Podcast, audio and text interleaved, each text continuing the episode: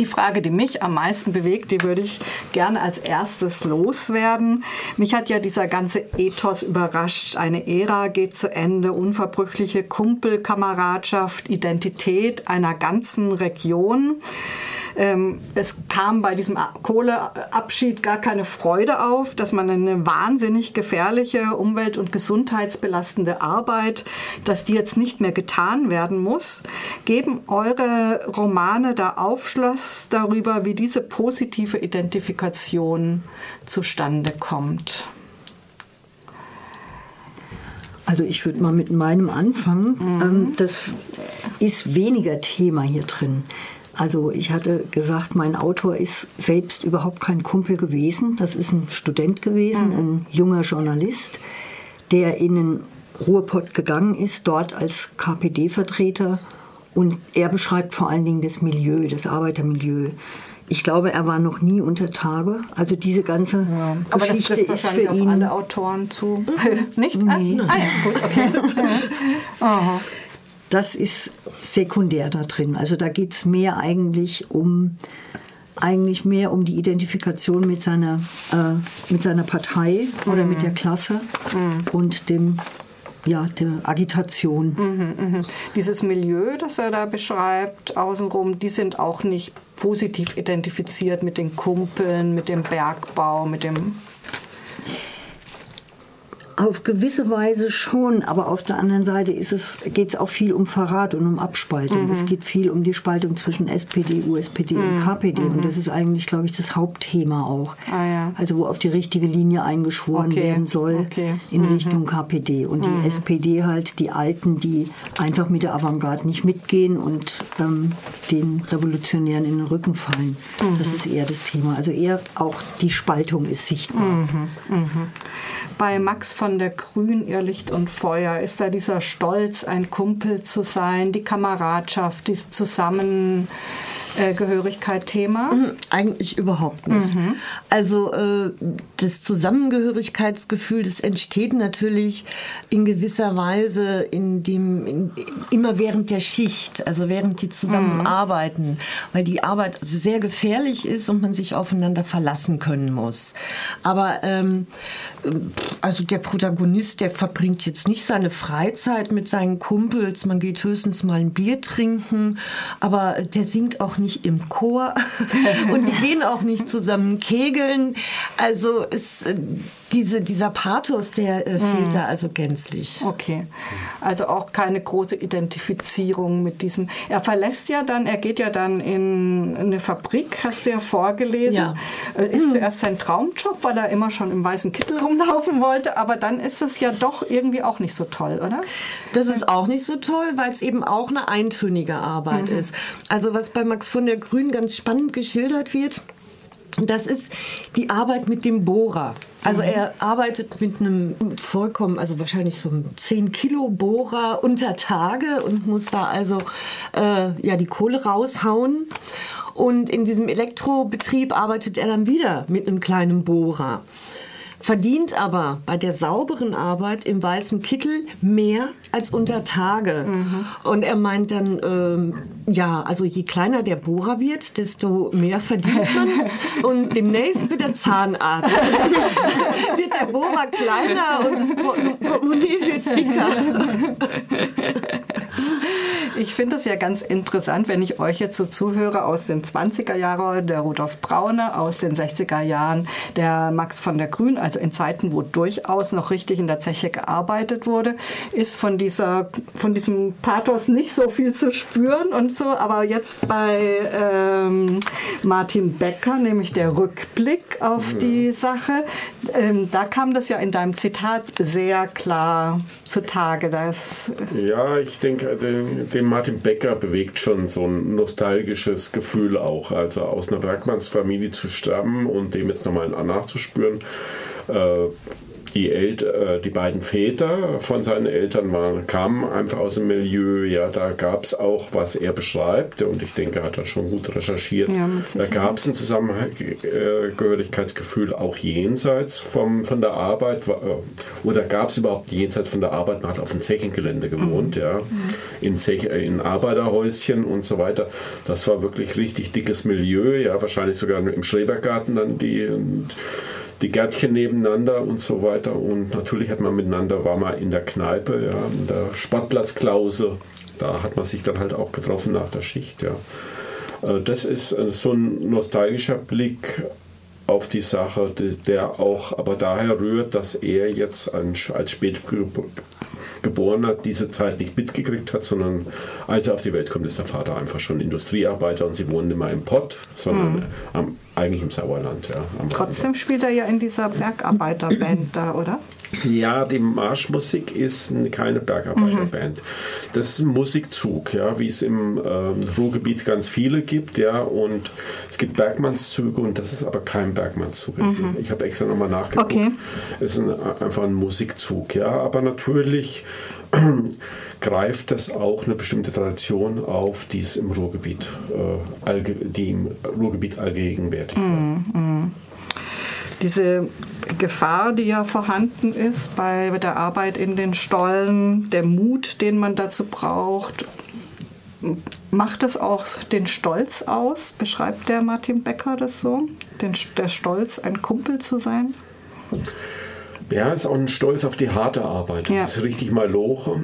Und man darf nicht vergessen, diesen, äh, also anders da wie Max von der Grünen beschreibt, äh, die sind verdammt gut bezahlt. Ja, also die mhm. frühe Bergarbeiter, das sind auch der Stolz kommt auch daher, weil man was man ist eigentlich was Besseres. Man ist der König unter den Proleten sozusagen, ja. Mhm. Und das ist so das, was äh, diesen, diesen Geist, den riecht man hier so ein bisschen zu, äh, aus diesen Zeilen, die dazu geschrieben sind. Mhm, mh, mh.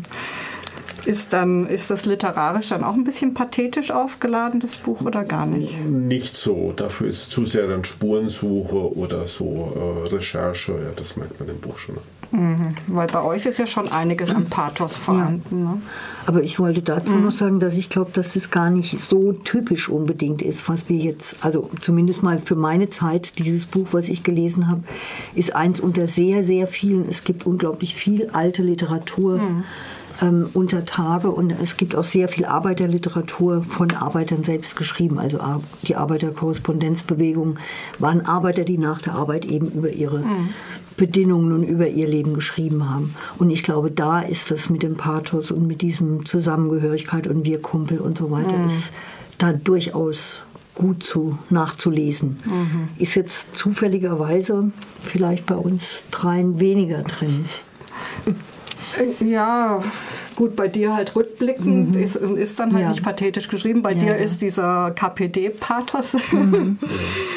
ähm, ja, der Rede, die Rede äh, äh, nimmt zumindest ein bestimmtes Part, auch wenn sie vom Inhalt jetzt vielleicht nicht unbedingt mhm das äh, gängige Muster der Arbeiterbewegung transportiert hat und greift sie trotzdem, arbeitet sie mit dem Pathos. Ja, aber, aber nicht, nicht dieses Pathos mhm. des, des Bergarbeiters, sondern ähm, eher so einfach überhaupt ein proletarisches Pathos, genau. was alle Arbeiter mhm. umfasst, aber nicht, äh, da ist der Stolz auf diese spezielle Arbeit nicht drin.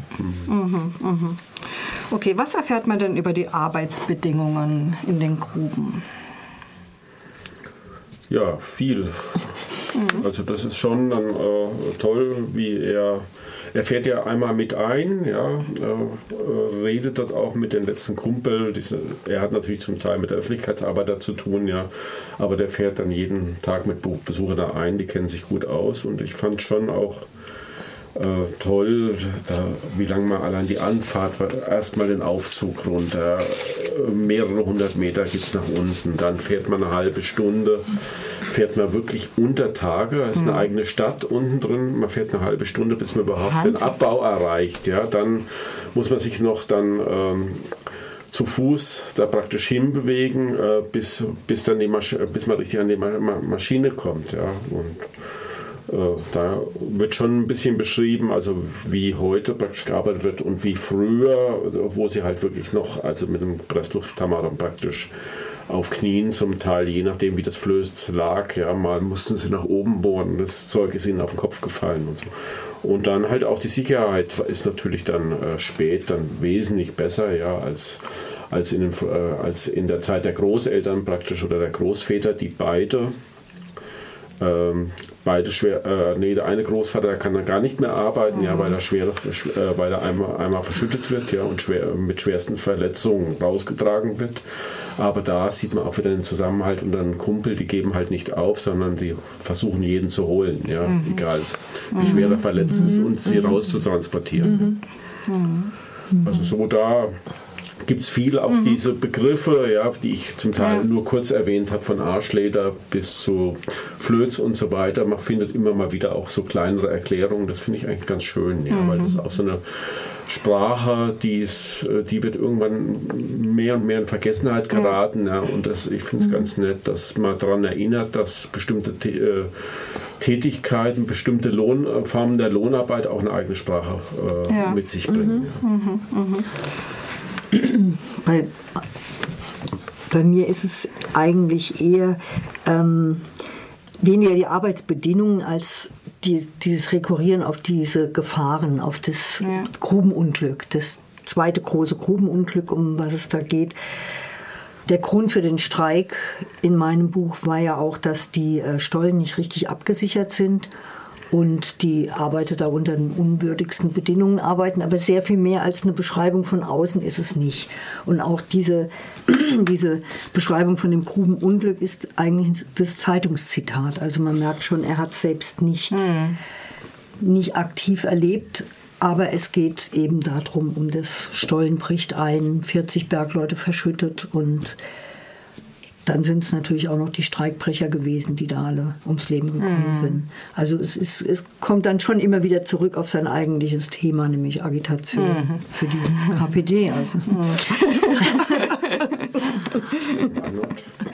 ja, also bei Max von der Grün ist es auf alle Fälle so, dass er die Arbeitsbedingungen sehr, sehr drastisch schildert. Er hat aber auch selbst im Bergbau gearbeitet, also äh, war auch selbst zweimal verschüttet und hatte dann noch einen weiteren Unfall und äh, hat dann äh, als Grubenlokomotivführer auch gearbeitet, bis dann eben die Zeche schloss.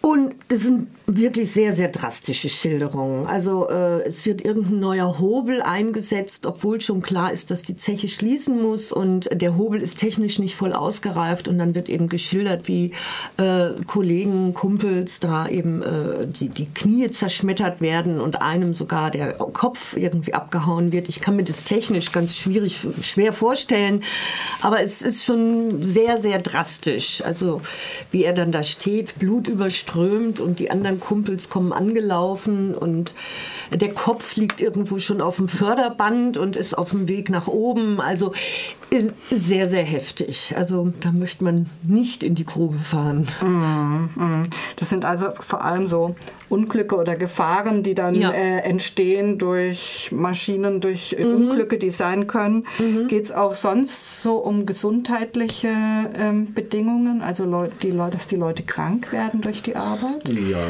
Hm, jein, jein. Also so am Rande wird mal erwähnt, dass die Betriebsärzte äh, äh, kaum noch äh, die Krankenscheine nicht mehr anerkannt mhm. werden und die Betriebsärzte ja eigentlich den Kumpel verstehen und wissen, dass ein Kumpel auch mal eine Woche frei braucht mhm. und die müssen jetzt wohl gleich mal zu den Vertrauensärzten. Also so wird es so am Rande mhm. mal eingeführt. Ähm, aber am krassesten sind anscheinend diese Grubenunglücke. Mhm. Mhm. Also das ist, äh, kommt ja bei Martin Beckers Marschmusik kommt das jetzt schon äh, vor. Einfach deswegen, weil es eben auch Familiengeschichte ist. Der Bruder vom Vater hat die, diese Lungenkrankheit, ich habe jetzt äh, den Spezialnamen mhm. vergessen, ja, und kann deswegen nicht mehr einfahren, ja, muss dann irgendwann oben bleiben, ja. Und äh, auch der Vater, Vater und Mutter, die rauchen wie, wie die Schlote, ja, aber ähm, er stirbt natürlich auch an, äh, an Lungenkrebs ähm, und die Frage ist immer, kann natürlich vom Rauchen sein, kann aber auch mhm. von der mhm. Grube sein. Mhm. Ja, das, waren die, das sind die typischen Krankheiten und ich glaube auch viele Bergleute haben, haben auch viel geraucht, weil es darauf kam es nun auch nicht mehr an. Ja. Mhm. So nach dem Motto. Und äh, auch äh, der Vater selbst äh, hört ja im Endeffekt als Bergmann auf, ja, weil er einfach einen schweren Unfall hat, in mm. dem seine Knochen ziemlich kaputt gehen und braucht lange, um zurückzukommen. Arbeitet dann erstmal nicht mehr an der Kohle, sondern im Gestein. Äh, das kann ich jetzt auch nicht genau sagen. Das ist ein bisschen anderer Job, auch unten okay. im Bergwerk, ja. unter Tage. Und dann äh, geht er ganz weg in die Industrie. Mhm, Auch, auch deswegen, ja. Mhm. Auch weil sich, und das auch wichtig, auch weil sich die Frau Sorgen macht, ja. Mhm. Also wenn einmal jemand rausgetragen wird, wenn der Mann auch rausgetragen wird, ja, sie kann dann immer schlafen und so. Und äh, ich, äh, mhm. hört sich so an, als wollte er ihr auch den Gefallen tun, da nicht mehr mhm. einzufahren. Mhm. Das finde ich ja auch noch einen sehr interessanten Aspekt. Wie ging es den Familien, den Frauen und auch äh, den Kindern? Moni, du hast ja gesagt, als Milieustudie äh, taugt der Kampf auf der Kille von Rudolf Braune durchaus. Mhm. Was erfährt man denn darüber? Also erstaunlicherweise kommen relativ viele Frauen mit mhm. den starken Rollen da drin vor auch. Ähm, also die Arbeiterfrauen, die ihre Männer immer unterstützen, die kommen ähm, in der Mittagspause, wenn die Kumpels nach oben fahren äh, zum Essen, bringen die da ihre Blechtöpfe und essen mit denen gemeinsam, ob es regnet oder schneit oder wie auch immer. Kommt die ganze Familie und isst mit denen zusammen, bis die dann wieder runterfahren. Und die Frauen haben auch in der Partei eine relativ starke Rolle. Also es gibt eine Anführerin, die auch Reden hält, eine andere Frau, eine alte Frau, die nicht so ähm, zu, dem, zu dem politischen Kader gehört, aber eben zum Unterstützerkreis, die, ähm, die ihr Haus öffnet für, äh, für welche, die auf der Flucht sind oder für die Rotfrontsoldaten mhm. und ähm, da eine große Rolle drin spielt. Dann natürlich die bürgerliche Beate, die mhm. Geliebte von dem Protagonisten, die übertritt quasi. Und da ist auch, also sind die zwei Seiten, auch dieses bürgerliche Milieu wird auch beschrieben, die damit überhaupt nichts zu tun haben, zuerst, die da leben. Und da gab es so eine Stelle, da heißt es, für Beate ist es irgendwie nur eine ästhetische Kulisse gewesen, bis dahin, bis sie übertritt ins proletarische Viertel. Die, die äh, Zechen und das ganze Ambiente da, das war. Mhm. Sie hat ein weißes Zimmer und ist in einem, einem großbürgerlichen Haushalt aufgewachsen aber kriegt dann eben den Kontakt zu den Arbeitern. Also die Frauen haben allesamt eine starke Rolle. Und das Milieu wird eigentlich auch geschildert aus dem ähm, aus der Sicht von einer Arbeiterfrau, die genauso alt ist wie Beate, schon fünf Kinder hat, abgearbeitet ist und ähm, deren Mann in jungen Jahren eben auch schon in der Grube verunglückt. Mhm. Und äh, da ist eine relativ lange Szene drin, wie es bei der zu Hause aussieht. Die Kinder schreien, das eine ist krank, sie selbst schon total gealtert in kürzester Zeit und ja, sowas ist auf jeden Fall Thema und es ist auch ist auch ganz gut beschrieben. Also ich fand es sehr mhm. plastisch. Ich fand es auch nachvollziehbar und äh, da geht auch dieses ja, dieses Plakative ein bisschen weg. Mhm. Da ist es eher greifbar. Mhm. Ute bei Max von der Grün. Ähm, wie beschreibt er da dieses äh, Milieu, diese Familien der Bergarbeiter? Also äh, da Anfang der 60er äh, verändern sich ja anscheinend die Lebensumstände ja. der Familien. Also äh, der Protagonist, der äh, bedauert es also zutiefst, dass er jetzt nicht mehr der Alleinerzieher ist. Äh, Alleinernährer, Ernährer, Erzieher hatte ich jetzt im Kopf, weil sein größter Wunsch ist ein Kinderwunsch. da wäre er gern zum Erzieher geworden. Ähm, und der Kinderwunsch erfüllt sich nicht. Die Frau geht arbeiten und jetzt geht's los mit dem Konsum. Jetzt geht's los mit dem dem Wirtschaftswunder. Und ähm, für ihn ist es fürchterlich nervend, dass er jetzt, wenn er nach Hause kommt, äh, nicht einfach ein schönes warmes Essen auf dem Tisch hat, sondern er muss sich jetzt selber kümmern, muss selber heizen und äh, so verändert sich da. Ist natürlich ärgerlich. Ja, genau, für ihn ganz fürchterlich, dass die, die ganzen alten Rollen mhm. durcheinander geraten, mhm. dadurch, dass die Frau jetzt auch arbeiten mhm. geht und sich natürlich über das eigene Geld dann emanzipiert. Ich dachte ja vorher auch schon Konsumkritik in allen Ehren, aber gegen eine Waschmaschine nicht kann man doch nicht sein.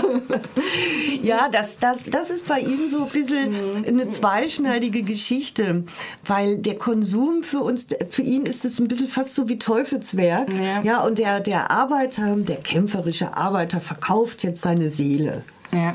ne, an den Konsum. Da ist natürlich was dran. Ne? Ja. Eben, bei Waschmaschinen hört auf. genau. Die, Die man. Fortschritt für die Emanzipation der Frauen auf jeden Fall.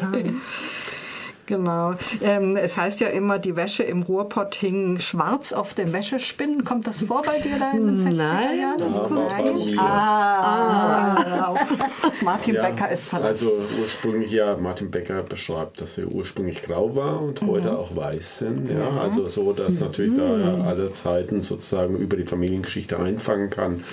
Aber macht auch schon den Unterschied deutlich, ja. Und äh, also wie ich schon einleitend gesagt habe, also die Zeche Zollverein ist halt keine Zeche mehr, sondern ist halt ein Museum. Und so ist ein bisschen das Ru- Ruhrgebiet auch äh, ein musealer Ort geworden, ja, der, den ich auch schon begeistert bereist habe.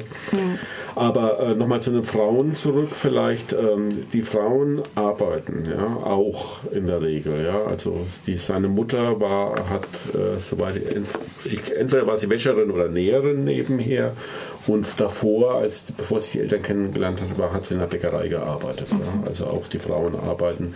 Und manchmal müssen die Frauen auch alleine äh, zurechtkommen. Also klar, die, äh, wenn ein Mann dann schwer verletzt ausscheidet, dann gibt es zwar eine Bergarbeiterrente, aber die müssen alle dazu verdienen und die Kinder halt auch noch groß werden. Und das waren nicht immer wenige.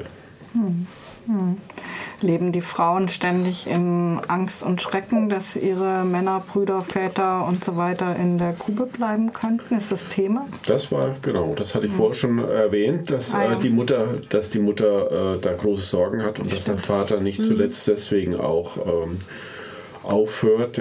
Und das erklärt sich natürlich auch, wenn es in der Familiengeschichte genug Unglücke gab, ja, und das sind immerhin dann zwei vor schon ausgeschieden, eine wegen Krankheit, der andere wegen Verletzung und dann der eigene Mann auch noch verletzt rausgetragen wird, Mhm. ja, dann äh, kann man das auch gut nachvollziehen.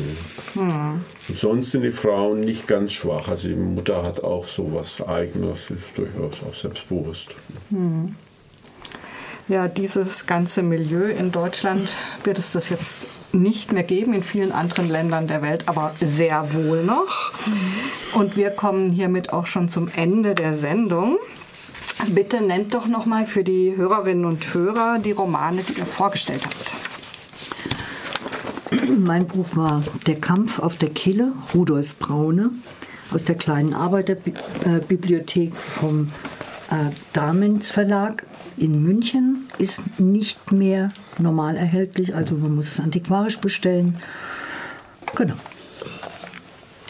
Ähm, ich hatte Max von der Grün, Irrlicht und Feuer, erstmals erschienen 1963 und gelesen habe ich den zweiten Band einer zehnbändigen Werkausgabe aus dem Pendragon Verlag aus dem Jahr 2010. Und ich habe vorgestellt Marschmusik von Martin Becker, ursprünglich erschienen 2017 bei Luchterhand und jetzt erhältlich bei BTB. Ja, das war's. Das war das lesewütige Kaffeekränzchen. Wir danken uns bei Hardy an der Technik. Die Sendung wird bei Radio Dreieckland am Freitag um 11 Uhr wiederholt und ist dann in unserer Mediathek noch sieben Tage lang nachhörbar. Grüße auch an alle, die uns in einem anderen freien Radio hören. Im April gibt es wieder ein lesewütiges Kaffeekränzchen. Da wird es um Romane gehen, die Spuren des Kolonialismus bis in heutige Familien hinein nachzeichnen. Und bis dahin sagen wir Tschüss. Tschüss. Tschüss. Tschüss.